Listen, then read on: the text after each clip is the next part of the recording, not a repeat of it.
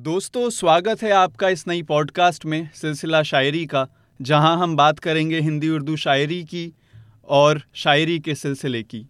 जैसा आप जानते हैं कि एक ही गज़ल के अलग अलग शेर बहुत अलग अलग थीम्स या सब्जेक्ट्स पर हो सकते हैं, जहाँ हर एक शेर अपने आप में कंप्लीट है, वहीं एक ही थीम आपको अलग अलग शायरों की अलग अलग गज़लों में बार बार लौट लौट कर आता आता दिखेगा। एक ही मौजू यानी टॉपिक को अलग अलग शायर अलग अलग तरह से इस्तेमाल करते हैं और अगर आप इन सब शेरों को एक साथ पढ़ें तो मानो ऐसा लगता है कि पिछले 200-300 साल की एक ये रवायत है जिसमें ये सारे शेर अपने आप से एक दूसरे से बात कर रहे हैं और एक बड़ी दास्तान बना रहे हैं। तो इस पॉडकास्ट में हमारी कोशिश है इसी तरह की कुछ दास्तानें आपके सामने पेश करने की और इन शेरों की आपस की बातचीत के बारे में बातचीत करने की। मैं शुरुआत करना चाहता हूँ दुनिया के अंत से, यानी क़यामत का दिन। क़यामत यानी वो दिन जिस दिन दुनिया ख़त्म हो जाएगी। और इब्राहिमी मज़हबों जैसे इस्लाम और क्रिश्चियनिटी के मुताबिक इस दिन सब मरे हुए इंसान दोबारा जाग उठेंगे और खुदा के सामने पेश होंगे अपने कामों का हिसाब देने के लिए और खुदा सबके साथ हिसाब करेगा और उनके कामों के हिसाब से उनको जन्नत या जहन्नम में भेज देगा। क़यामत को रोज़े हिसाब यानी हिसाब का दिन भी कहते हैं। इसे महशर भी कहते हैं या रोज़े हश्र, जिस दिन सबको अपना हश्र पता चलेगा। और इसे रोज़े सज़ा या रोज़े जज़ा यानी इनाम का दिन भी कहते हैं। अल्लामा इकबाल का एक शेर है कि रोज़े हिसाब जब मेरा, पेश हो दफ्तर अमल। रोज़े हिसाब जब मेरा, पेश हो दफ्तर अमल। आप भी शर्मसार हो, मुझको भी शर्मसार कर। यानी हिसाब के दिन जब मेरे कामों का लेखा जोखा पेश किया जाएगा तो आप ख़ुद भी शर्मसार होंगे और मुझे भी करेंगे। खुदा से बात करते हुए कहते हैं कि मैं शर्मसार होऊँगा क्योंकि मेरे काम ऐसे हैं और आप शर्मसार होंगे क्योंकि आपके बनाए बंदे ने ऐसे काम किए। फैज़ का एक शेर है कि कब तक अभी रह देखें ए क़ामत जानाना। कब तक अभी रह देखें ए क़ामत जानाना। कब हश्र मुन है तुझको तो खबर होगी। तो यानी अपने जानाना अपने महबूब की लंबाई से पूछते हैं कि कब तक इंतज़ार करें हश्र के दिन का। आ, तुम्हें तो पता होगा कि कब आने वाला है। तो इसमें सवाल ये उठता है कि अपने महबूब से क्यों पूछते हैं? और ये इसका इंतज़ार क्यों कर रहे हैं? इसका कुछ अंदाज़ा इरफान सिद्दीकी के इस शेर से मिलता है कि होगा यहाँ न दस्त गरेबा का फ़ैसला। होगा यहाँ न दस्त गरेबा का फ़ैसला, इसके लिए तो हश्र का मैदान चाहिए। यानी किसका हाथ किसके कॉलर पर था, किसने किस पर जुल्म किया, इसके फ़ैसले के लिए हश्र के, हश्र का इंतज़ार करना पड़ेगा। और अकबर शारिद कहते हैं, बदलेंगे हालात के तेवर सब्र करो। मार का होगा हर एक सर पर सब्र करो। मार का यानी बैटल फ़ील्ड रणभूमि। बदलेंगे हालात के तेवर सब्र करो। मार का होगा हर एक सर पर सब्र करो। आज गला अपना है, खंजर उनका है। आज गला अपना है, खंजर उनका है। एक दिन बदलेगा ये मंजर, सब्र करो। शाफा ए महशर की है ये तालीम हमें। शाफ़ा महशर, यानी हशर के दिन आपको माफ़ी दिलवाने वाला। शाफ़ा महशर की है ये तालीम हमें, गुस्से को पी जाओ, अकबर सब्र करो। यानी हशर का दिन मज़लूम लोगों के लिए, जिनके ऊपर जुल्म हुआ है, उनके लिए एक उम्मीद की वजह है कि जीते जी इस दुनिया में भले ही उनको इंसाफ ना मिल पाए, लेकिन दुनिया ख़त्म होते वक्त खुदा उनके ऊपर हुए जुल्म का भी हिसाब करेगा और उन्हें भी इंसाफ दिलवाएगा। लेकिन सब्र करना तो फिर भी मुश्किल है।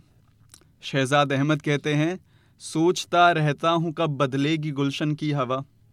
सोचता रहता हूँ कब बदलेगी गुलशन की हवा।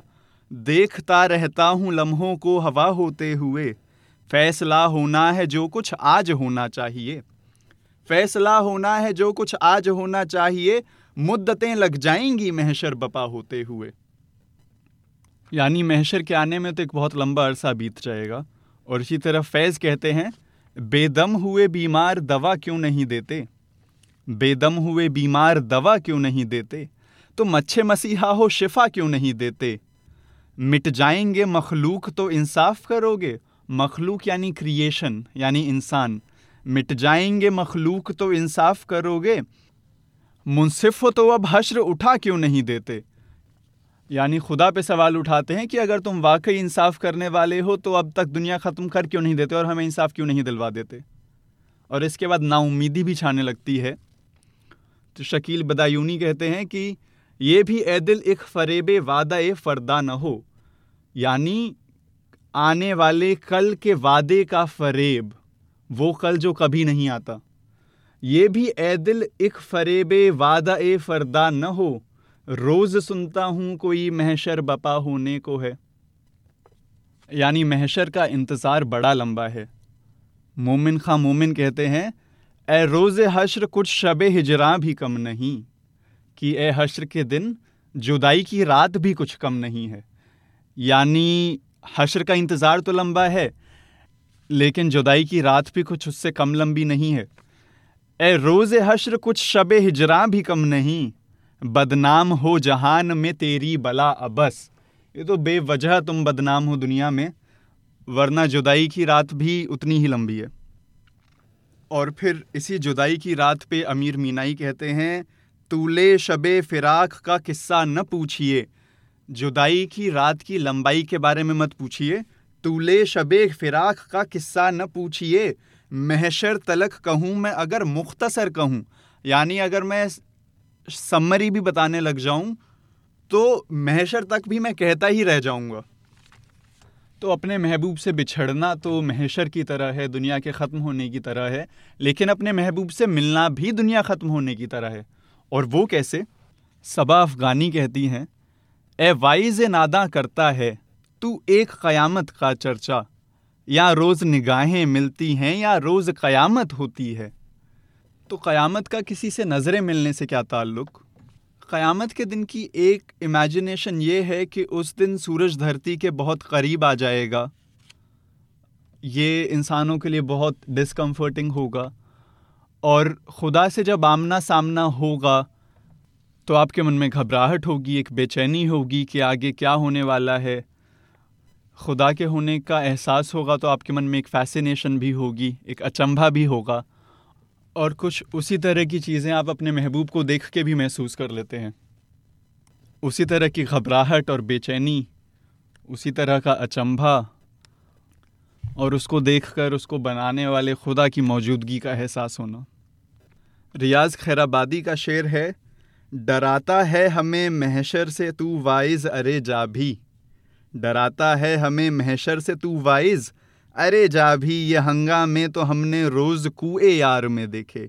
अपने यार की गली में ये हंगामे हमने देख लिए।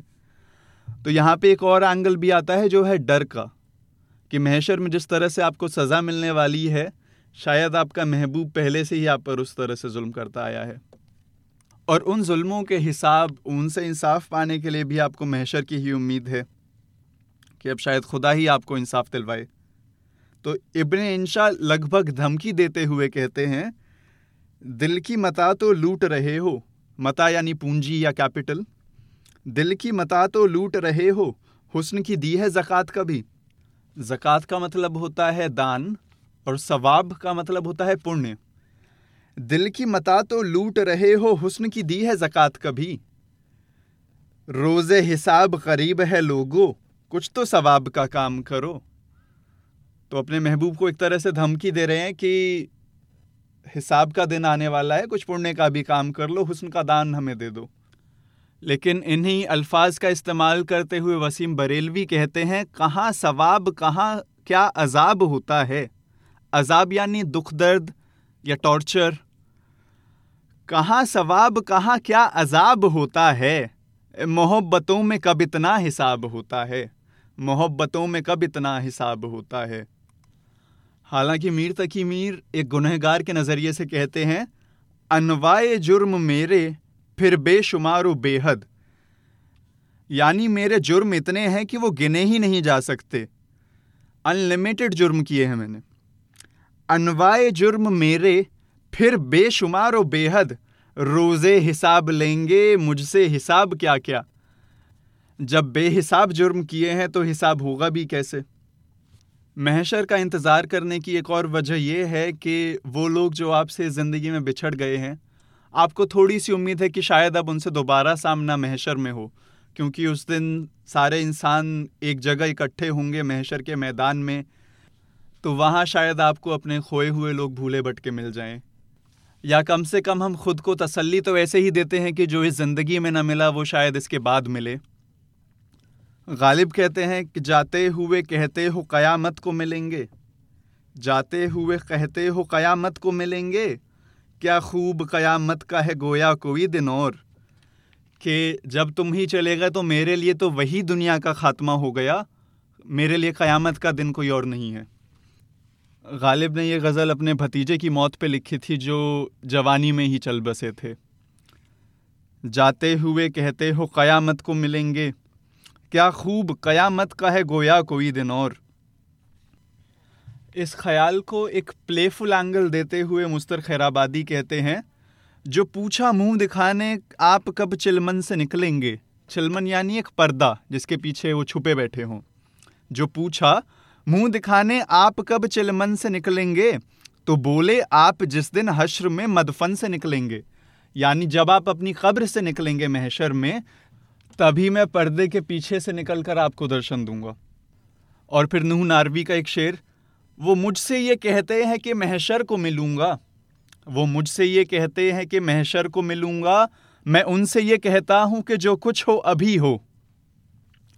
यहाँ पर यह ध्यान रहे कि महशर में मिलने का जो वादा कर रहा है, वो आपका महबूब भी हो सकता है, लेकिन वो स्पेसिफाइड नहीं है तो वो खुदा भी हो सकता है। और इन दोनों नज़रिए से इन शेरों को देखा जाए तो इनका मानी और भी ज़्यादा बढ़ जाता है। और फिर अमानत लखनवी, महशर का किया वादा या शक्ल न दिखलाई, महशर का किया वादा या शक्ल न दिखलाई, इकरार इसे कहते हैं, इनकार इसे कहते हैं। यानी उनको अपने आप को दिखाना होता तो यहीं दिखा देते, लेकिन उन्होंने साफ़ साफ़ इनकार भी नहीं किया लेकिन महशर पे बात टाल भी दी। और फिर मीर तकी मीर, दीदार का तो वादा महशर में देख कर कर, दीदार का तो वादा महशर में देख कर कर, बीमार गम में तेरे तब तक तो क्या रहेगा? तब तक कहाँ जी पाएँगे जो तुम्हारे गम के बीमार हैं?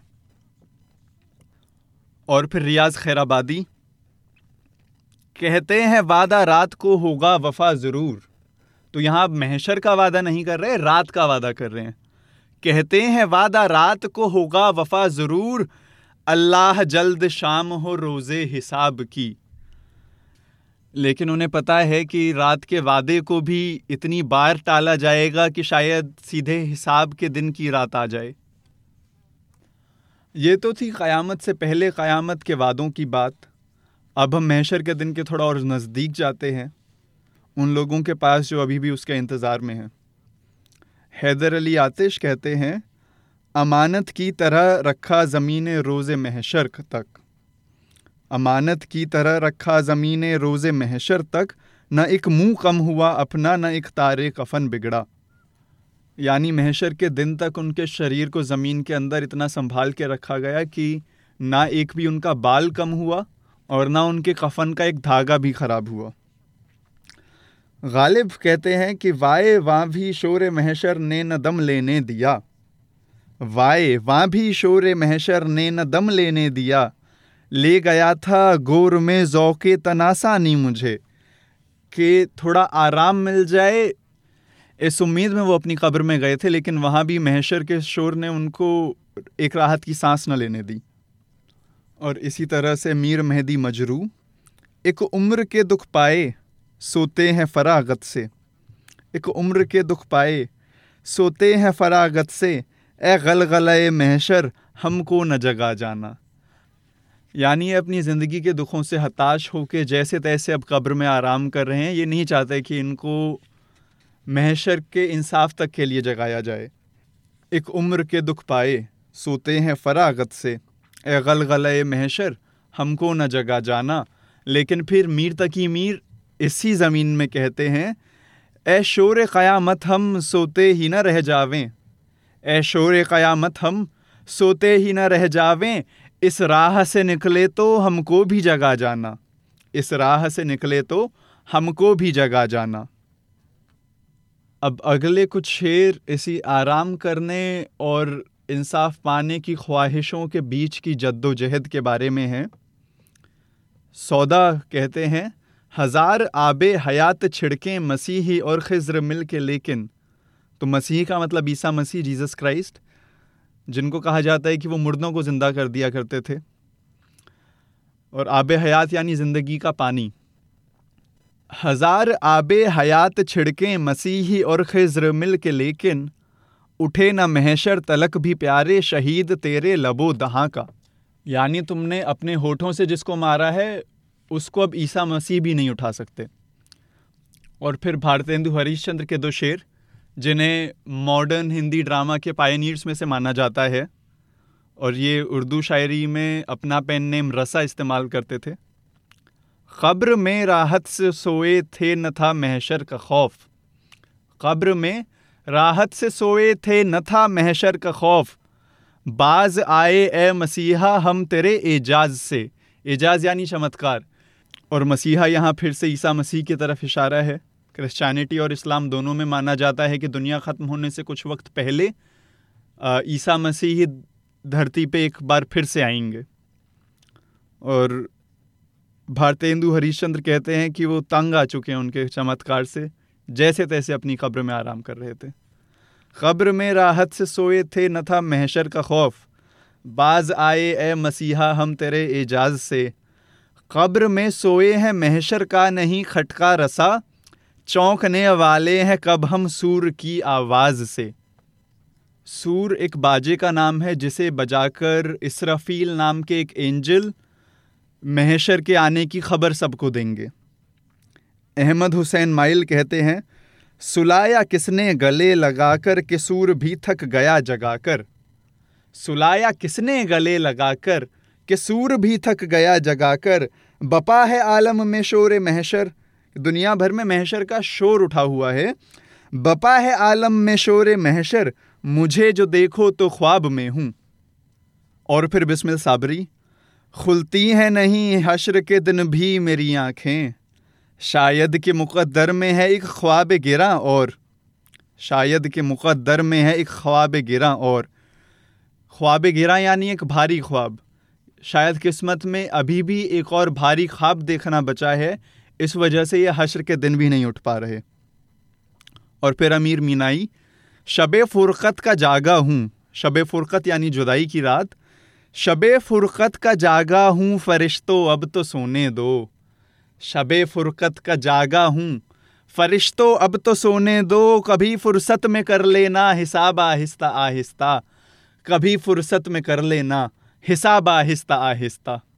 और फिर ये इंसान आखिरकार जब उठेगा, जो शायद अपने महबूब के हाथों ही मारा गया है, और उसी की गली में कहीं दफन है।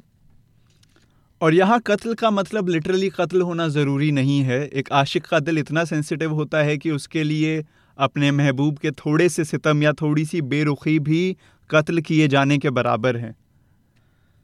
तो गालिब का एक शेर फिर कि लड़ता है मुझसे हश्र में कातिल कि क्यों उठा? लड़ता है मुझसे हश्र में कातिल कि क्यों उठा? गोया अभी सुनी नहीं आवाज़ सूर की। यानी वो कातिल ऐसे एक्ट कर रहा है जैसे उसे पता ही ना चला हो कि महशर शुरू हो गया। और इनसे लड़ रहा है कि तुम अभी से क्यों उठ खड़े हुए? हालाँकि उसके बाद भी ये उस गली को, उस दरवाजे को छोड़ने को तैयार नहीं है। गालिब का एक और शेर फिर से, उस फितना खू के दर से अब उठते नहीं, असद। उस फितना खू के दर से अब उठते नहीं, असद। उसमें हमारे सर पे क़यामत ही क्यों ना हो? कि क़यामत भी आ जाए, जाग भी जाए, तब भी उसका दरवाज़ा छोड़ के अब कहीं नहीं जाने वाले। और यही बात मुस्तर खैराबादी ऐसे कहते हैं, कूचाए यार से महशर में बुलाता है खुदा। कूचाए यार यानी यार की गली। कूचाए यार से महशर में बुलाता है खुदा। कह दो मुस्तर के ना आएँगे यहीं अच्छे हैं। कह दो मुस्तर के ना आएँगे यहीं अच्छे हैं। फिर मीर तकी मीर, अब देख ले कि सीना भी ताज़ा हुआ है चाक। यानी अभी ताज़ा ताज़ा सीना छलनी हुआ है। अब देख ले कि सीना भी ताज़ा हुआ है चाक। फिर हमसे अपना हाल दिखाया न जाएगा। यानी हमारा ये हाल देखना है तो अभी देख लो। फिर हमसे अपना हाल दिखाया न जाएगा, अपने शहीद नाज से बस हाथ उठा के फिर। अब अपने कातिल से कहते हैं कि हमसे हाथ उठा लो। अपने शहीद नाज से बस हाथ उठा के फिर, दीवान हश्र में उसे लाया न जाएगा। कि तुमने अगर मुझ पर हाथ रखे रखा तो मैं हश्र के मैदान में ले जाने लायक भी नहीं बचूँगा। लेकिन फिर इस शहीद मोहब्बत को जब लेकर जाया जाएगा हश्र के मैदान में तो उसकी इमेजिनेशन किस तरह है? दाग दहलवी कहते हैं, लाए हैं लोग जनाजे की तरह महशर में। लाए हैं लोग जनाजे की तरह महशर में। किस मुसीबत से तेरा कुश्ता ये बेदाद आया? यानी तुम्हारी नाइंसाफ़ी का मारा हुआ ऐसे आ रहा है जैसे जनाजा आ रहा हो। लेकिन अमीर मीनाई के यहाँ इसी चीज़ की इमेजिनेशन एकदम अलग है। वो कहते हैं, रोज़ महशर जो बुलाए गए दीवाना जुल्फ़। रोज़ महशर जो बुलाए गए दीवाना जुल्फ़, बेड़ियाँ पहने हुए शोर मचाते आए। और सिराज लखनवी की तस्वीर इसी चीज़ की, हर लफ्ज़ हयात पर इतरा रहा हूँ मैं। और बेगुनाहियों की कसम खा रहा हूँ मैं। नाजाफरी मेरा भी खिरा में नियाज देख। यानी मेरी भी ये ह्यूमिलिटी से भरी चाल देखो। नाजाफरी मेरा भी खिरा में नियाज देख। महशर में मुस्कुराता हुआ आ रहा हूँ मैं। लेकिन फिर से इसके उलट कमर जलालवी कहते हैं, मैं इस हालत से पहुँचा हश्र वाले खुद पुकार उठे। मैं इस हालत से पहुँचा, हश्र वाले खुद पुकार उठे। कोई फरियाद वाला आ रहा है, रास्ता देना। कोई फरियाद वाला आ रहा है, रास्ता देना। और फिर जब आप महशर के मैदान में पहुँच गए तो वहाँ क्या मंज़र देखते हैं? उस तस्वीर को कैसे अलग अलग शायरों ने अपने अपने शब्दों में ढाला है? बहादुर शाह जफ़र कहते हैं, गरेबा चाक लाखों हाथ से उस महर तलअत के बरंगे सुबह महशर, अरसाए महशर में आवेंगे। यानी लाखों ऐसे लोग, जिनके गरेबा चाक किए हैं उस सूरज जैसी सूरत वाले ने, वो महशर की सुबह के रंग जैसे बने हुए महशर के मैदान में आएँगे। और महशर की सुबह के रंग का क्या मतलब हुआ? उस दिन जब सूरज धरती के इतना करीब आ चुका होगा तो पूरी सुबह लाल ही लाल दिखती होगी। तो ये लोग भी उसी तरह के लाल रंग में आएँगे। और वो लाल रंग शायद इनके खुद के ज़ख्मों का होगा। फैज़ अहमद फैज़ कहते हैं, सुनने को भीड़ है, सरे महशर लगी हुई। सुनने को भीड़ है, सरे महशर लगी हुई। तोहमत तुम्हारे इश्क की हम पर लगी हुई। और इसी बात को साकिब लखनवी कहते हैं, उसके सुनने के लिए जमा हुआ है महशर। उसके सुनने के लिए जमा हुआ है महशर। रह गया था जो फसाना मेरी रसवाई का। यानी मेरी बदनामी की कहानी जो अधूरी रह गई थी, उसको सुनने के लिए लोग यहाँ इकट्ठे हुए हैं। रह गया था जो फसाना मेरी रसवाई का। और दाग का ये शेर इस ख्याल को आगे बढ़ाता है, क्या छुपे राज इलाही दिल शैदाई का? क्या छुपे राज इलाही दिल शैदाई का? अरसाए हश्र तो बाज़ार है रसवाई का। यानी किसी पागल, किसी दीवाने के दिल का राज कैसे ही छुप सकता है इस बदनामी के बाज़ार में? और इसी बदनामी के डर से मुबारक अजीमाबादी कहते हैं, इस भरी महफिल में हमसे दावर महशर न पूछ।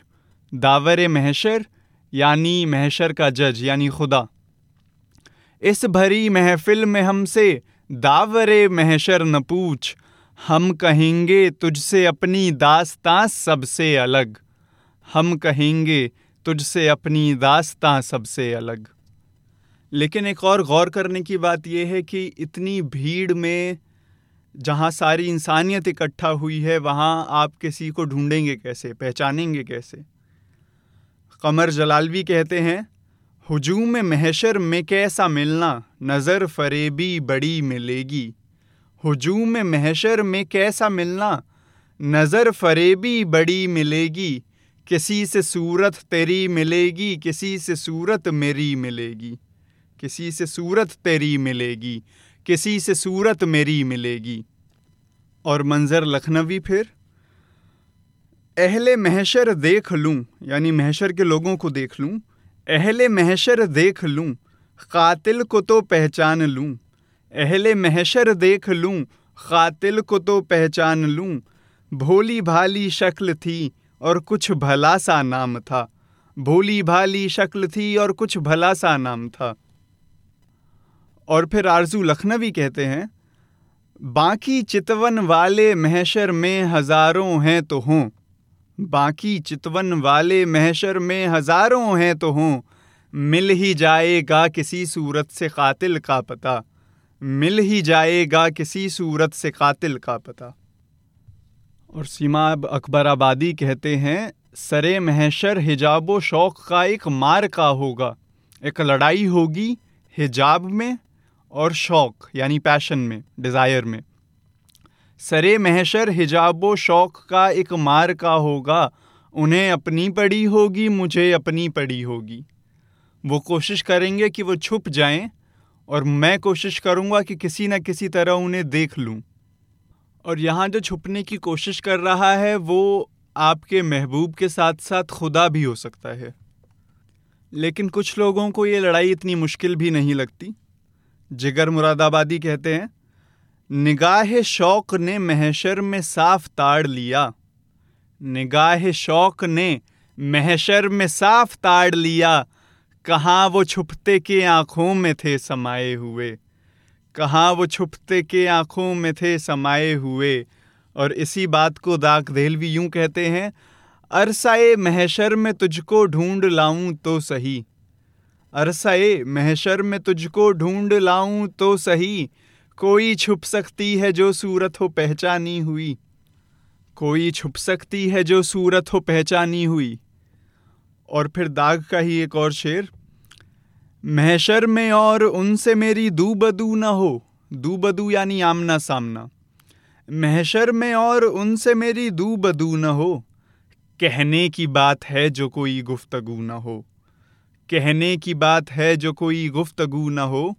मीर तकी मीर एक दूसरे डर का ज़िक्र करते हैं इस बात पर कि काश उसके रू बरू न करें मुझको हश्र में।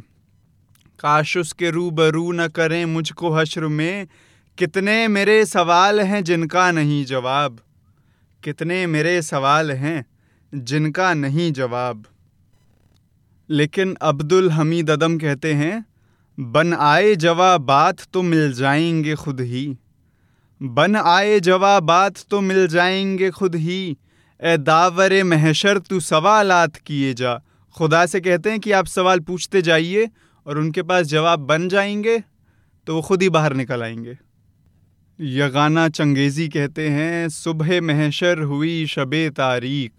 यानी महशर की सुबह अंधेरी रात में बदल गई।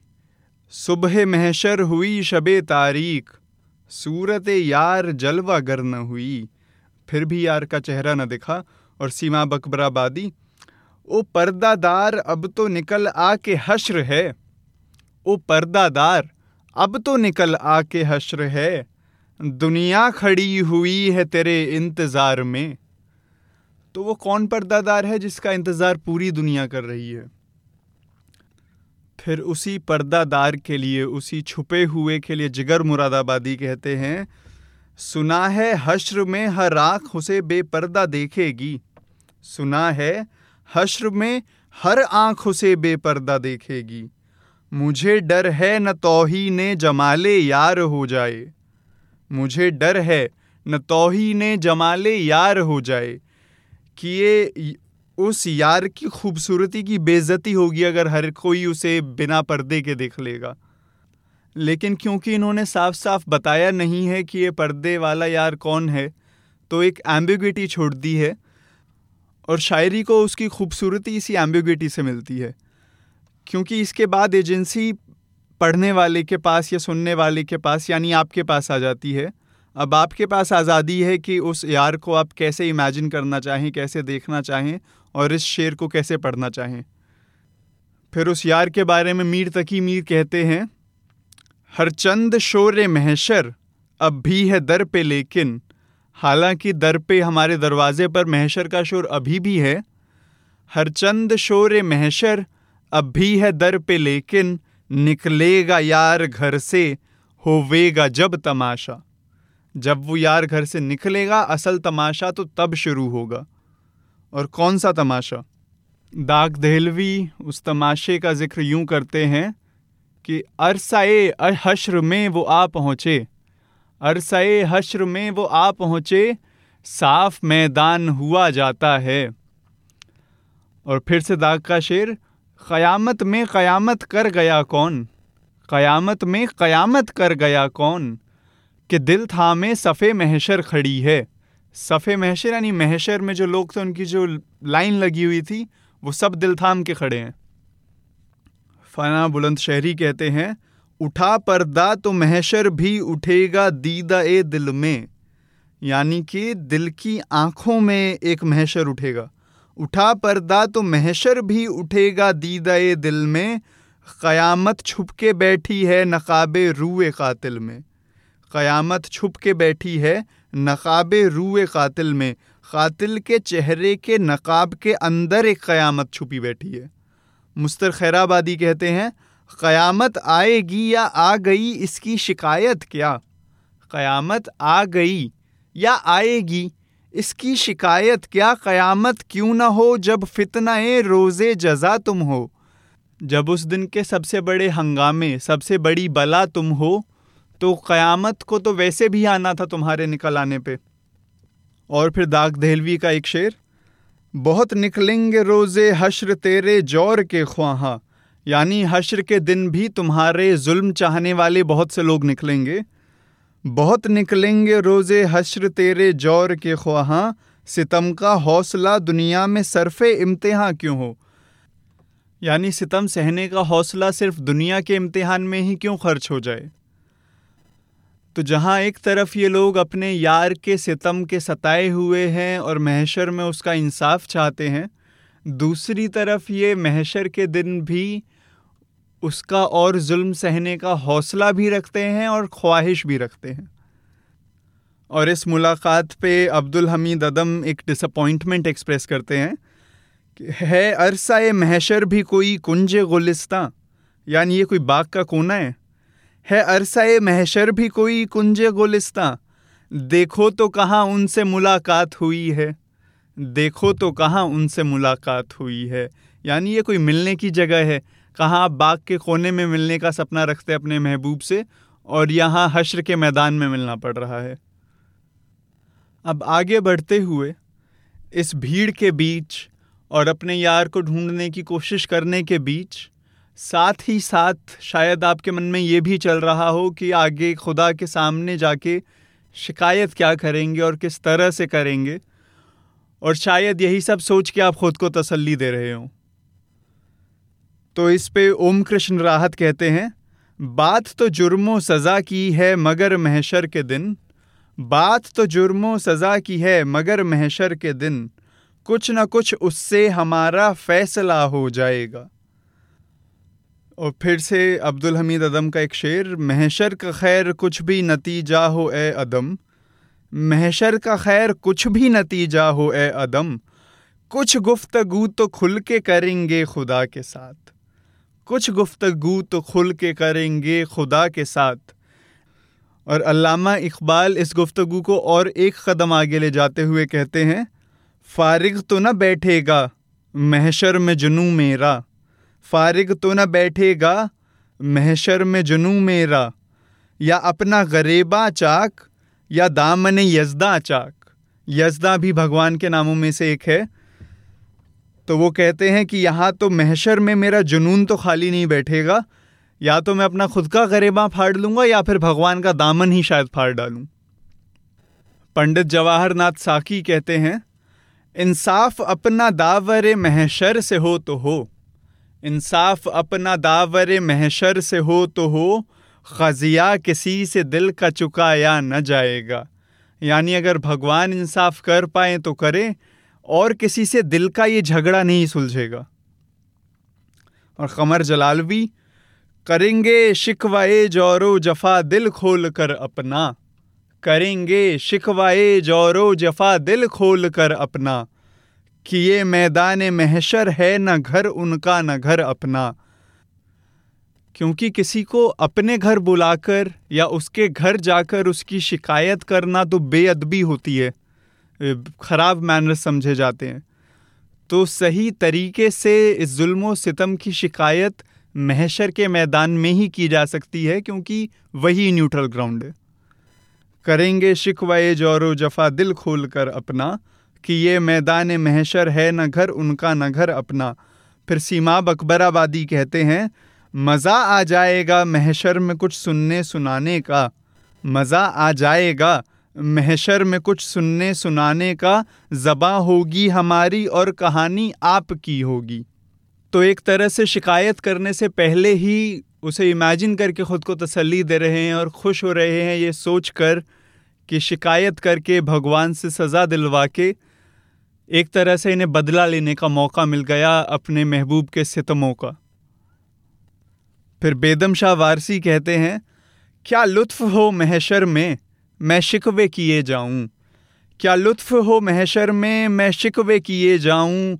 वो हंस के कहे जाएँ, दीवाना है दीवाना। यहाँ पे दीवाना का मतलब पागल है। वो हंस के कहे जाएँ, दीवाना है दीवाना।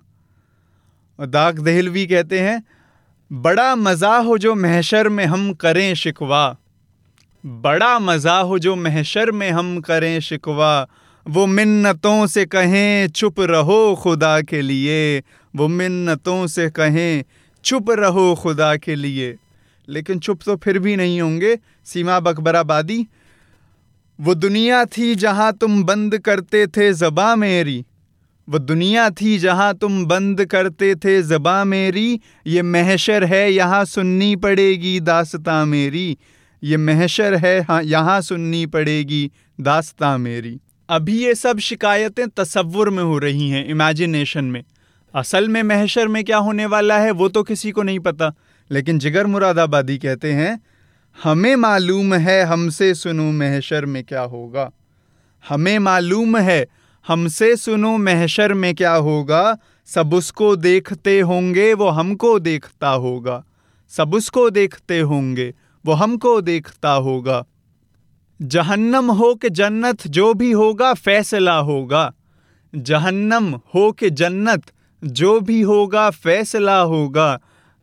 ये क्या कम है हमारा और उसका सामना होगा? ये क्या कम है हमारा और उसका सामना होगा? ये माना भेज देगा हमको महशर से जहन्नम में। ये माना भेज देगा हमको महशर से जहन्नम में। मगर जो दिल पे गुजरेगी, वो दिल ही जानता होगा। समझता क्या है तू दीवान गाने इश्क को जाहिद? यानी इश्क के दीवानों को तुम क्या समझते हो? समझता क्या है तू दीवान गाने इश्क को जाहिद? ये हो जाएँगे जिस जानब, उसी जानब खुदा होगा। इश्क के दीवाने जिस तरफ़ हो जाएँगे, खुदा भी उन्हीं की तरफ़ हो जाएगा। जिगर का हाथ होगा हश्र में और दामने हज़रत, यानी जिगर ने अपने हाथ में हज़रत का दामन पकड़ा होगा। जिगर का हाथ होगा हश्र में और दामन हज़रत शिकायत हो के शिकवा जो भी होगा, बरमला होगा, यानी खुलेआम होगा, बिना किसी से छुपाए। हज़रत एक रिस्पेक्टफुल टाइटल है तो उसको यहाँ पढ़ने के दो तरीके हो सकते हैं। एक तो ये सीधे सीधे हज़रत मोहम्मद की तरफ़ इशारा है तो जिगर ने उनका दामन पकड़ा होगा हश्र में, और जैसे एक बच्चा किसी बड़े का दामन पकड़कर शिकायत करता है, उस तरह से वो शिकायत कर रहे होंगे। और मोहम्मद अपने चाहने वाले एक बंदे की बातें खुदा तक पहुँचाने में मदद करेंगे। लेकिन हम अगर अपनी इमेजिनेशन को थोड़ा स्ट्रेच करें तो हज़रत का एक दूसरा इस्तेमाल सार्केस्टिकली हो सकता है और दामन पकड़ने का तरीका भी एक दूसरा हो सकता है। वो दूसरा तरीका हमको आरिफुद्दीन आजिज़ के शेर में दिखता है, देख दामन गिर महशर में तेरे हो वेंगे हम। यानी महशर में ज़रा दामन खींचेंगे, देख दामन गिर महशर में तेरे हो वेंगे हम। खूँ हमारा अपने दामन से न ए कातिल छुड़ा। खूं हमारा अपने दामन से नए कातिल छोड़ा। यानी आप अपने कातिल का दामन पकड़कर उसे खींच रहे होंगे और उसकी दामन पे जो आपके खून के छींटे हैं, उनकी तरफ़ लोगों का ध्यान खींच रहे होंगे। अमीर मीनाई कहते हैं, करीब है या रो रोज़ महशर, छुपेगा कुश्तों का खून क्यों कर? यानी मारे हुए लोगों का खून कैसे छुपेगा? गरीब है या रो रोज़ महशर, छुपेगा कुश्तों का खून क्यों कर? जो चुप रहेगी जबान खंजर, लहू पुकारेगा आसती का। जो चुप रहेगी जबान खंजर, लहू पुकारेगा आसती का। और फिर दाग दहलवी देखना हश्र में जब तुम पे मचल जाऊँगा। देखना हश्र में जब तुम पे मचल जाऊँगा।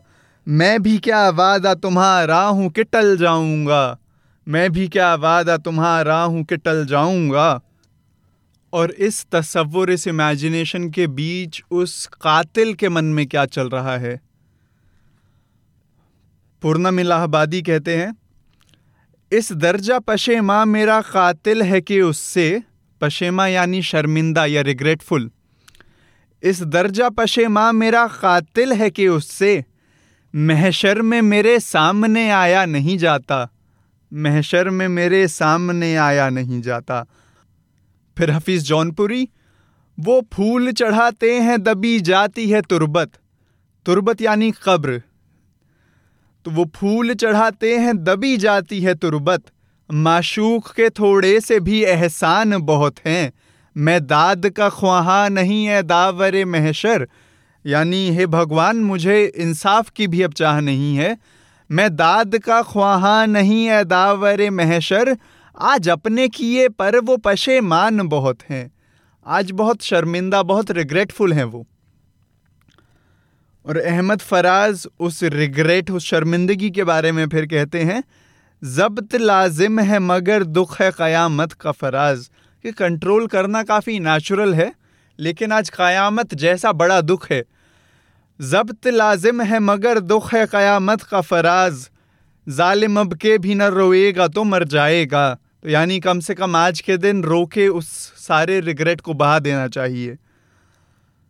और मुस्तर खैराबादी, महशर में किसी का हाय कहना, महशर में किसी का हाय कहना अब आपके हाथ आबरू है। यानी वो आपसे रिक्वेस्ट कर रहे हैं कि शिकायत मत कीजिए। आपके हाथ में आबरू है, आपके हाथ में इज़्ज़त है, चुप लगा जाइए। लेकिन मोमिन खा मोमिन कहते हैं, महशर में पास क्यों दमे फरियाद आ गया? महशर में क्यों फरियाद करने, रिक्वेस्ट करने के लिए मेरे पास आ गया? महशर में पास क्यों दमे फरियाद आ गया? रहम उसने कब किया था कि अब याद आ गया? उसने भी कब रहम किया था मेरे ऊपर, जो अब उसे मैं याद आ गया रहम के लिए? और अफकर मुहानी, मेरी खाक दिल का पता भी नहीं है। यानी मेरे दिल की जो खाक बनी, वो कहाँ चली गई उसका पता भी ना चला। मेरी खाक दिल का पता भी नहीं है। वो इतने सितम को भी कम जानते हैं। मेरी खा के दिल का पता भी नहीं है, वो इतने सितम को भी कम जानते हैं। मैं कातिल न महशर में समझूं भी तो क्या? मैं कातिल न महशर में समझूं भी तो क्या? तुम्हें सब खुदा की कसम जानते हैं, तुम्हें सब खुदा की कसम जानते हैं। यानी मैं अपने मुँह से ना भी कहूँ, तब भी औरों को पता चल ही जाएगा। और धीरे धीरे अब हम इस इमेजिनेशन से निकलकर फिर से हश्र के मैदान तक जाते हैं, जहाँ कोई अपने जख्म दिखाने की कोशिश कर रहा है। दाग दहलवी कहते हैं, सुना भी तूने ए दिल क्या सदा आती है महशर में? सुना भी तूने ए दिल क्या सदा आती है महशर में? यही दिन इम्तिहान का है, हमारे कौन शामिल हैं? यानी हमारे कत्ल में, हमारे ऊपर हुए जुल्म में, हमारे अपने लोग कौन कौन शामिल थे, आज इसका इम्तिहान भी होगा। मीर तकी मीर कहते हैं, अब फिर हमारा उसका महशर में माजरा है। यानी फिर उससे हमारा आमना सामना होगा, अब फिर हमारा उसका महशर में माजरा है। देखें तो उस जगह क्या इंसाफ दादगर है। देखते हैं उस जगह किस तरह का इंसाफ दिया जाता है। और बहादुर शाह ज़फ़र, पेश होवेगा अगर तेरे गुनाहों का हिसाब। पेश होवेगा अगर तेरे गुनाहों का हिसाब, तंग जालिम अरसाए रोज़े हिसाब आ जाएगा। यानी हिसाब के का दिन भी छोटा पड़ जाएगा, उसके लिए वो भी तंग आ जाएगा कि इतने ज़्यादा तुम्हारे गुनाह हैं। कमर जलालवी कहते हैं तजाहुल अपनी जफाओं पे और महशर में। तजाहुल यानी अनजान बनना, इग्नोरेंट एक्ट करना। तजाहुल अपनी जफाओं पे और महशर में, खुदा के सामने कहते हो तुम ख्याल नहीं। यानी खुदा के सामने इतना झूठ बोल रहे हो, ऐसे एक्ट कर रहे हो कि तुम्हें पता ही नहीं है इन इन सितम का, इन जुल्मों का, इन जफाओं का। जगत मोहनलाल रवा छींटें जो खूं की दामन कातिल में रह गईं, महशर में मेरे कल्ब की तफसीर हो गई। यानी मेरे खून की जो छींटें कातिल के दामन में रह गई थी, मेरे दिल की बात की तफसीर, यानी उसकी व्याख्या, उसकी एक्सप्लेनेशन उन्हीं से हो गई। और यहाँ आपके साथ साथ और कौन कौन इंसाफ मांग रहा है?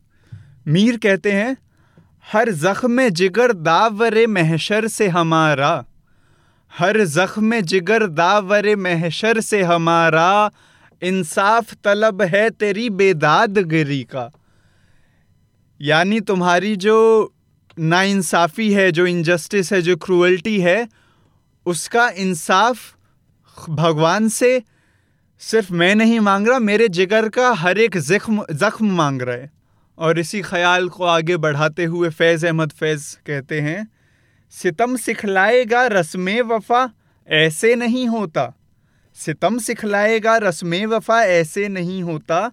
सनम दिखलाएँगे राह खुदा, ऐसे नहीं होता। हर एक शब, हर घड़ी गुजरे क़यामत यूँ तो होता है। हर एक शब, हर घड़ी गुजरे क़यामत यूँ तो होता है। मगर हर सुबह हो रोज़े जजा, ऐसे नहीं होता। तो यहाँ इस बात की खूबसूरती आप देखिए कि क़यामत और रोज़े जजा दोनों एक ही दिन के लिए अलग अलग नाम हैं लेकिन उन्हें एक ही शेर में अलग अलग तरह से किस तरह इस, इस्तेमाल किया गया है कि हर एक घड़ी क़यामत की तरह तो बीत सकती है लेकिन हर एक सुबह रोज़े जजा नहीं हो सकती।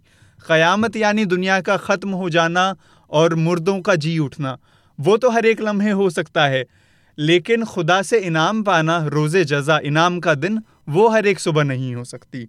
हर एक शब हर घड़ी गुजरे क़यामत यूँ तो होता है, मगर हर सुबह हो रोज़े जजा ऐसे नहीं होता, गिनो सब हसरतें, जो खूं हुई है तन के मख्तल में।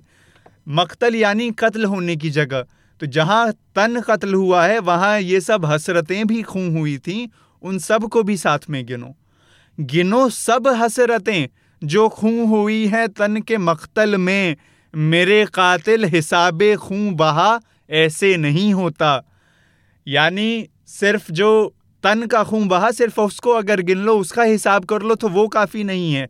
हिसाब ऐसे नहीं होता। और अहमद फराज फिर इसी हिसाब पे कहते हैं, देखो ये मेरे ख्वाब थे, देखो ये मेरे ज़ख्म हैं। देखो ये मेरे ख्वाब थे, देखो ये मेरे ज़ख्म हैं। मैंने तो सब हिसाब जा, बर सरे आम रख दिया। मैंने तो सब हिसाब जा, बर सरे आम रख दिया। यानी मैंने खुले आम सब के सामने अपनी जान का हिसाब रख दिया। और रियाज खैराबादी जब ये शिकायतें करते हैं तो बहुत कम शब्दों में और बहुत सादगी के साथ कहते हैं मुझे है, खून का दावा मुझे है। मुझे है, खून का दावा मुझे है। उन्हीं पर दावर महशर उन्हीं पर। और मीर तकी मीर, तेरी ही जुल्फ को महशर में हम दिखा देंगे। तेरी ही जुल्फ को महशर में हम दिखा देंगे। जो कोई मांगेगा नामा सियाहकारों का। सियाहकार यानी गुनहगार, पापी। तो जब उनका कोई हिसाब हमसे मांगेगा महशर में तो हम बस तुम्हारी जुल्फ दिखा देंगे। और इसी सियाहकार या सियाही पे फिर मीर का दूसरा शेर जवाब नामा सियाही का अपनी है वो जुल्फ। जवाब नामा सियाही का अपनी है वो जुल्फ किसू ने हश्र को हमसे अगर सवाल किया। तो स्याही का मतलब स्याही लिटरली इंक को कालिक को कहते हैं लेकिन यहाँ गुनाहों और पापों के लिए भी इस्तेमाल हो सकता है ये शब्द। तो उसका जवाब नामा उस स्याही का जवाब नामा सिर्फ़ वो जुल्फ है। तो यहाँ इसके फिर कुछ अलग अलग मतलब निकल सकते हैं। एक तो ये कि आपके ऊपर ये जो स्याही लगी हुई है आपके ऊपर ये जुल्म किसने किया? तो उसका जवाब वो, वो जुल्फ है। दूसरा कि आपके ऊपर जो स्याही लगी है जो निशान है आपके किए हुए बुरे कामों का उसका जवाब क्या है? इसके लिए आपको माफ़ क्यों किया जाए? उसका जवाब वो जुल्फ है, क्योंकि हम उसके चाहने वाले हैं, इस वजह से हमें बख्शिश दी जाए या हमें माफ़ किया जाए। लेकिन वो महबूब अगर आपके कत्ल से इनकार भी कर दे तो गालिब कहते हैं, बचते नहीं मुवाखजाए रोज़ हश्र से, यानी हश्र के दिन की अकाउंटेबिलिटी से ऐसे नहीं बचते, बच नहीं सकते। बचते नहीं मुवाखजाए रोज़ हशर से, कातिल अगर रकीब है तो तुम गवाह हो। कत्ल भले ही अगर रकीब यानी राइवल ने किया हो, तब भी उस कत्ल के गवाह तुम भी थे तो उस वजह से, उस तरह से तुम्हारी अकाउंटेबिलिटी बन जाती है। और फिर खुदा से ये सब शिकायतें करने के बाद, अपने ज़ख्म दिखाने के बाद, इंसाफ मांगने के बाद इंसाफ से बढ़कर एक तरह से अपने लिए बदला मांगने के बाद हमें फिर से मुस्तर खैराबादी का वो शेर याद आता है, महशर में किसी का हाय कहना, अब आपके हाथ आबरू है, और शायद अपने महबूब का चेहरा भी याद आता हो। और शाद अजीमाबादी फिर कहते हैं, दिल गिला करता था खूब उस शोख का, यानी उसकी खूब शिकायत करते थे। दिल गिला करता था खूब उस शोख का।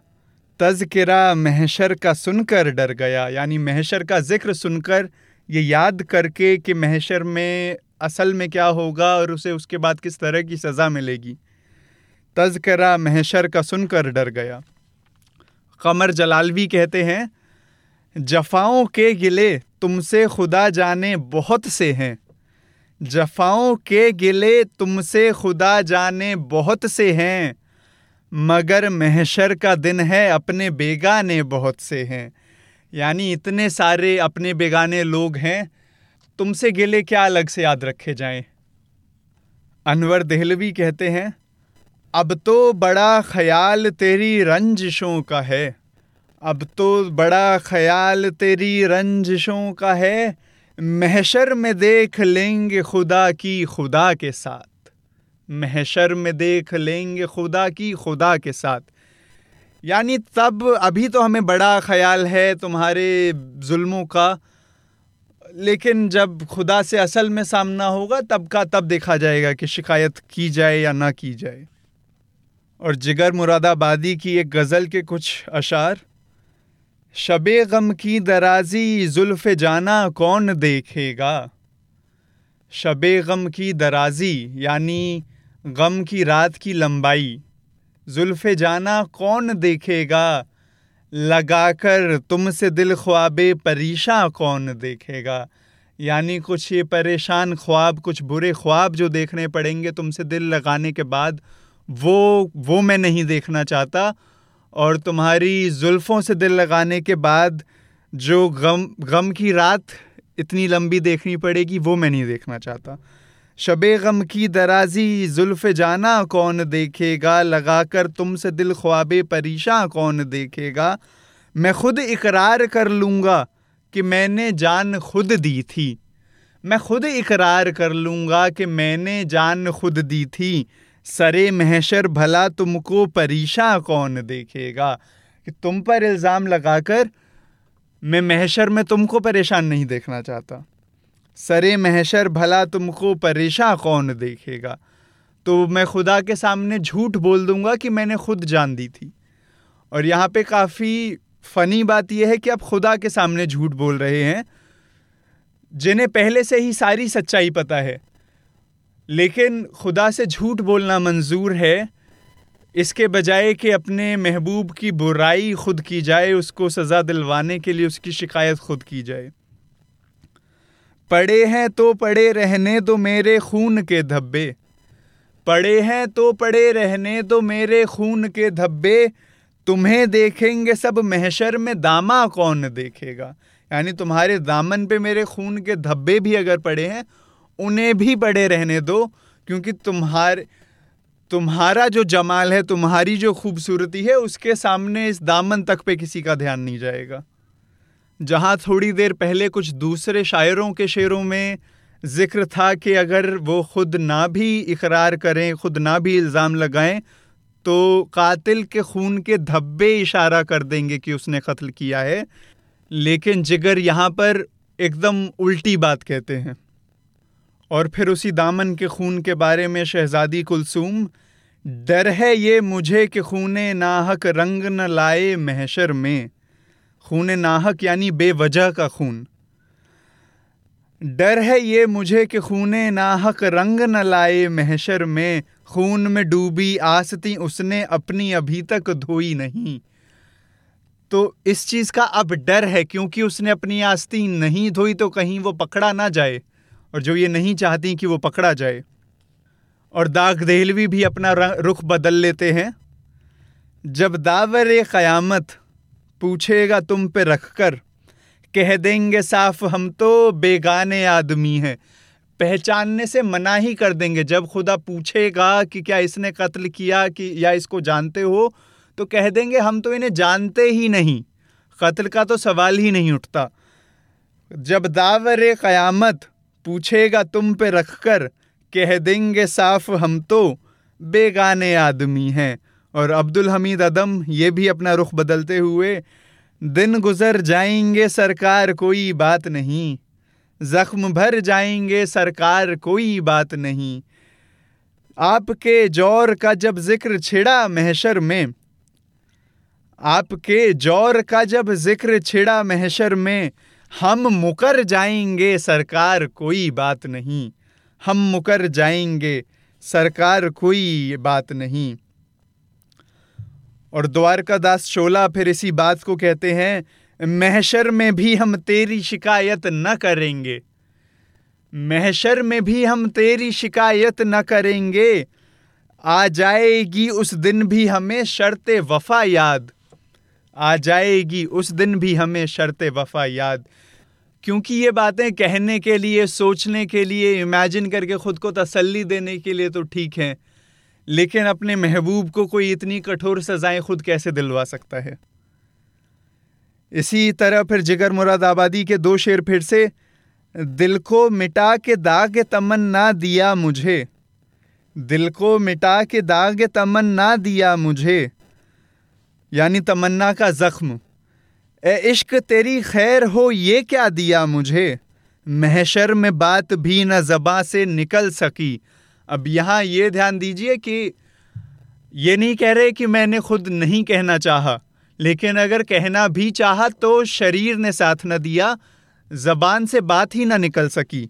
महशर में बात भी न जबा से निकल सकी, क्या झुक के उस निगाह ने समझा दिया मुझे? यानी उसी जालिम, उसी यार की निगाह ने झुक के आँखों आँखों में ऐसा कुछ समझा दिया कि जबान तक ने हमारा साथ न दिया। महशर में बात भी न जबा से निकल सकी। क्या झुक के उस निगाह ने समझा दिया मुझे? और यही बात नूह नारवी के अल्फाज में, शिकवाए गम की महशर में हमको तो उम्मीद नहीं। शिकवाए गम की महशर में हमको तो उम्मीद नहीं, सामने वो आ जाएँगे तो होश किसे रह जाएगा? सामने वो आ जाएँगे, होश किसे रह जाएगा?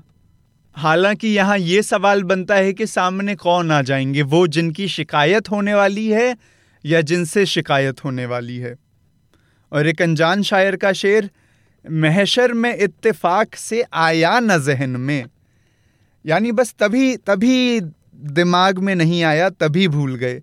महशर में इत्तेफाक से आया न जहन में, वरना तमाम उम्र तेरा नाम याद था।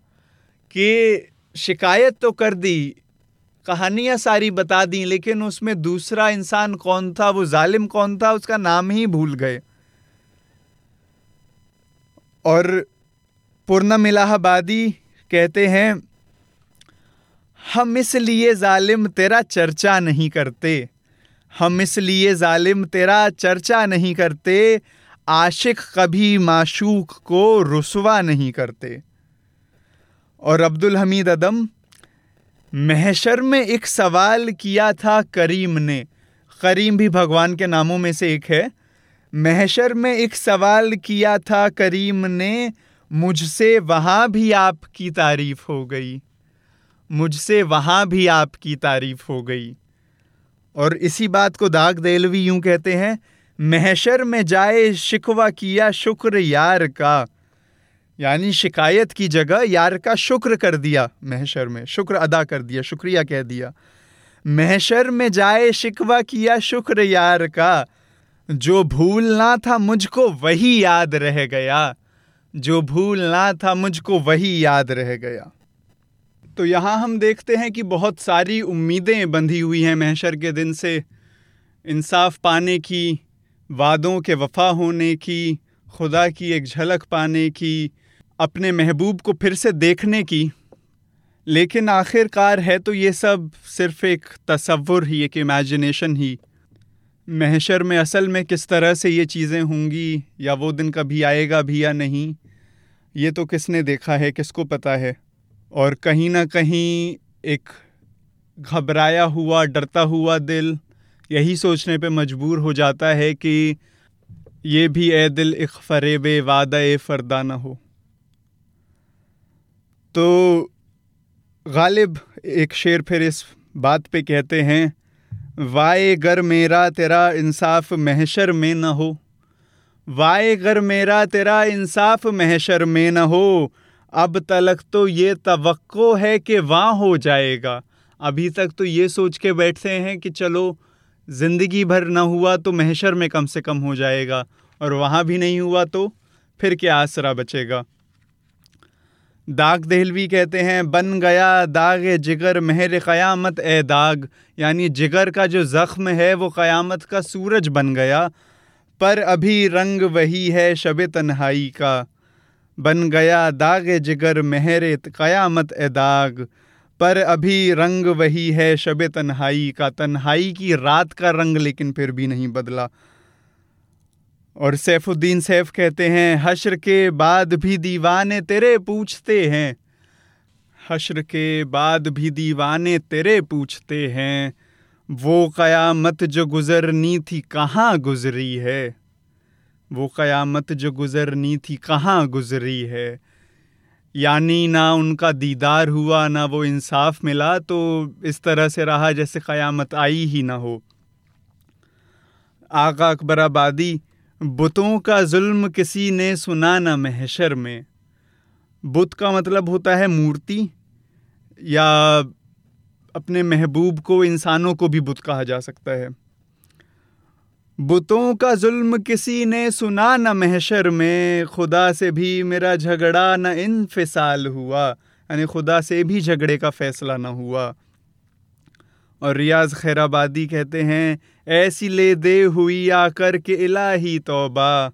हम समझते थे कि महशर में तमाशा होगा। हम समझते थे कि महशर में तमाशा होगा। और फिर इन ख्यालों के साथ हम फिर से उसी नाउमीदी में लौट जाते हैं जहाँ से हमने शुरुआत की थी।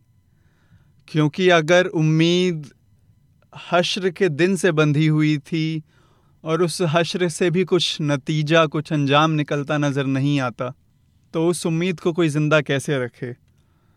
मोमिन खा मोमिन कहते हैं, क्या करूँ? अल्लाह सब हैं बेअसर। वल वला क्या, नाला क्या, फरियाद क्या? क्या करूँ? अल्लाह सब हैं बेअसर।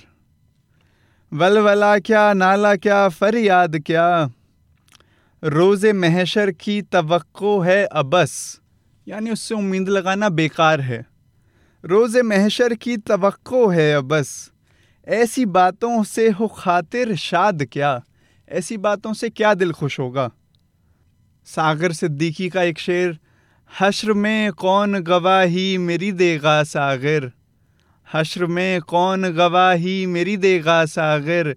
सब तुम्हारे ही तरफदार नज़र आते हैं। और दाग कहते कहते हैं, तुम मिलोगे ना वहाँ भी हमसे। हश्र से पहले गिला करते हैं। यानी इस दुनिया में ही अपनी शिकायतें करते जाते हैं। और दाग दहलवी ही फिर शिकायत करने के अलावा अपनी खुद की गलतियाँ मानने के बारे में भी ये कहते हैं, जन्नत में जाएँ हम के जहन्नम में जाएँ हम। जन्नत में जाएँ हम के जहन्नम में जाएँ हम। मिल जाए तू कहीं न कहीं तुझको पाए हम। डर है न भूल जाए वो सफ़ाक रोज़ हश्र, यानी वो जालिम कहीं हश्र के दिन भूल न जाए। डर है न भूल जाए वो सफ़ाक रोज़ हश्र। दुनिया में लिखते जाते हैं अपनी ख़ताएँ हम।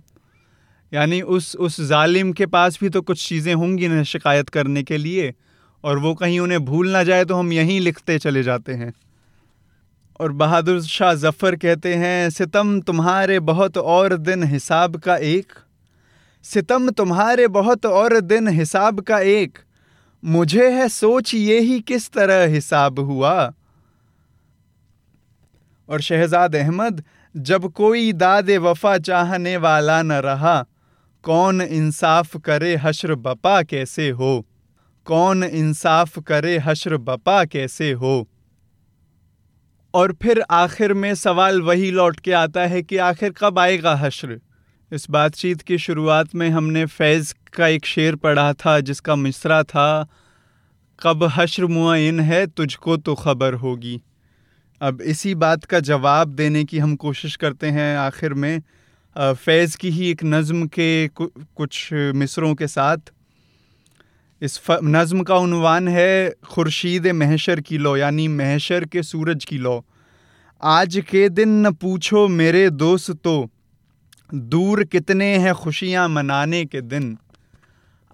खुल के हंसने के दिन, गीत गाने के दिन, प्यार करने के दिन, दिल लगाने के दिन, आज के दिन न पूछो मेरे दोस्तों, ज़ख्म कितने अभी बख्ते बिस्मिल में हैं दश्त कितने अभी राह मंजिल में हैं, तीर कितने अभी दस्ते कातिल में हैं, कातिल के हाथ में कितने तीर हैं, तीर कितने अभी दस्ते कातिल में हैं, आज का दिन जो बू है मेरे दोस्तों आज के दिन तो यूँ है मेरे दोस्तों जैसे दर्दो अलम के पुराने निशान सब चले सू ए दिल कारवां कारवां। आज के दिन न पूछो मेरे दोस्तों कब तुम्हारे लहू के दरीदा अलम, फ़र्क खुर्शीद महशर पे होंगे रकम। कि हमारे खून से सने झंडे कब उस सूरज पे चमकेंगे अज करा ता करा, कब तुम्हारे कदम लेके उठेगा वो बहरे खून यम बयम। और कब वो जो खून का दरिया है, उसमें हमारे कदम उसके साथ कब ऊपर उठेंगे। जिसमें धुल जाएगा आज के दिन का गम। सारे दर्दो अलम, सारे जोरो सितम दूर कितनी है खुर्शीद महशर की लो। आज के दिन न पूछो मेरे दोस्तों। कि अभी ये पूछने का दिन भी नहीं आया है कि महशर कितना दूर है। और जब महशर इतना दूर है, तब तक हम क्या करें? हम कैसे खुद को हिम्मत बंधाएँ? तो अमीर मीनाई का एक शेर जो हमने पढ़ा था, उसे मैं दोहराऊँगा। रोज़ महशर जो बुलाए गए दीवाना जुल्फ़, बेड़ियाँ पहने हुए शोर मचाते आए। और इसी गज़ल में आगे फिर अमीर मीनाई कहते हैं क्या कहेंगे कोई महशर में जो पूछेगा अमीर? क्या कहेंगे कोई महशर में जो पूछेगा अमीर? क्यों न बिगड़ी हुई बातों को बनाते आए? क्यों न बिगड़ी हुई बातों को बनाते आए? तो शायद जवाब यही हो कि महशर में शिकायत करने के इंतज़ार से अच्छा है कि बिगड़ी बातों को यहीं पे बना, बनाते हुए चला जाए। और इसी पैगाम के साथ अब मैं इस सिलसिले को यहीं रोकूँगा आज के लिए। बहुत बहुत शुक्रिया इस शेरों के सिलसिले को सुनने के लिए आखिर तक मेरे साथ बने रहने के लिए। मैं ख़ास तौर पे अपने दो दोस्तों हर्षित और नैना को शुक्रिया कहना चाहूँगा, जिन्होंने शुरुआती आइडिएशन और ब्रेनस्टॉर्मिंग में और साथ ही इस एपिसोड के कुछ शुरुआती ड्राफ्ट सुनकर फीडबैक देकर मेरी काफ़ी मदद की। अगर आपको मेरी ये पहल पसंद आई तो इसे और लोगों तक पहुँचाने में मेरी मदद करें। आप ये एपिसोड अपने दोस्तों को भेज सकते हैं जो शायरी में दिलचस्पी रखते हों या जिनके लिए ये शायरी से इंट्रोड्यूस होने का एक अच्छा ज़रिया बन सके। आप जहाँ भी इस पॉडकास्ट को सुन रहे हैं, वहाँ इसे फॉलो या सब्सक्राइब कर सकते हैं। और मेरी कोशिश रहेगी कि जल्द ही आपके लिए और भी इस तरह के अलग अलग मौजुओं पर अलग अलग टॉपिक्स पर सिलसिले लाता रहूँ। और आने वाले दौर में एक मोनोलॉग की जगह इसको एक डायलॉग में भी बदला जा सके और अलग अलग लोगों से शायरी के अलग अलग पहलुओं पर मैं बात कर सकूँ। अगर आपके पास मेरे लिए कुछ फीडबैक है तो वो भी मेरे लिए बहुत यूज़फुल रहेगा और उसे मैं बहुत अप्रिशिएट करूँगा। अगर आपको लगता है कुछ चीज़ है जिसे मैं बेहतर कर सकता हूँ या कुछ अलग ढंग से किया जाना चाहिए तो उसके बारे में मुझे बताएँ। और अगर कोई चीज़ आपको पसंद आई और आप चाहें कि मैं उसे उसी तरह से करता रहूँ तो वो भी मुझे ज़रूर बताएँ। बहुत बहुत शुक्रिया फिर से, और अगली बार फिर मुलाकात होगी। तब तक के लिए खुद ही हाफिज़।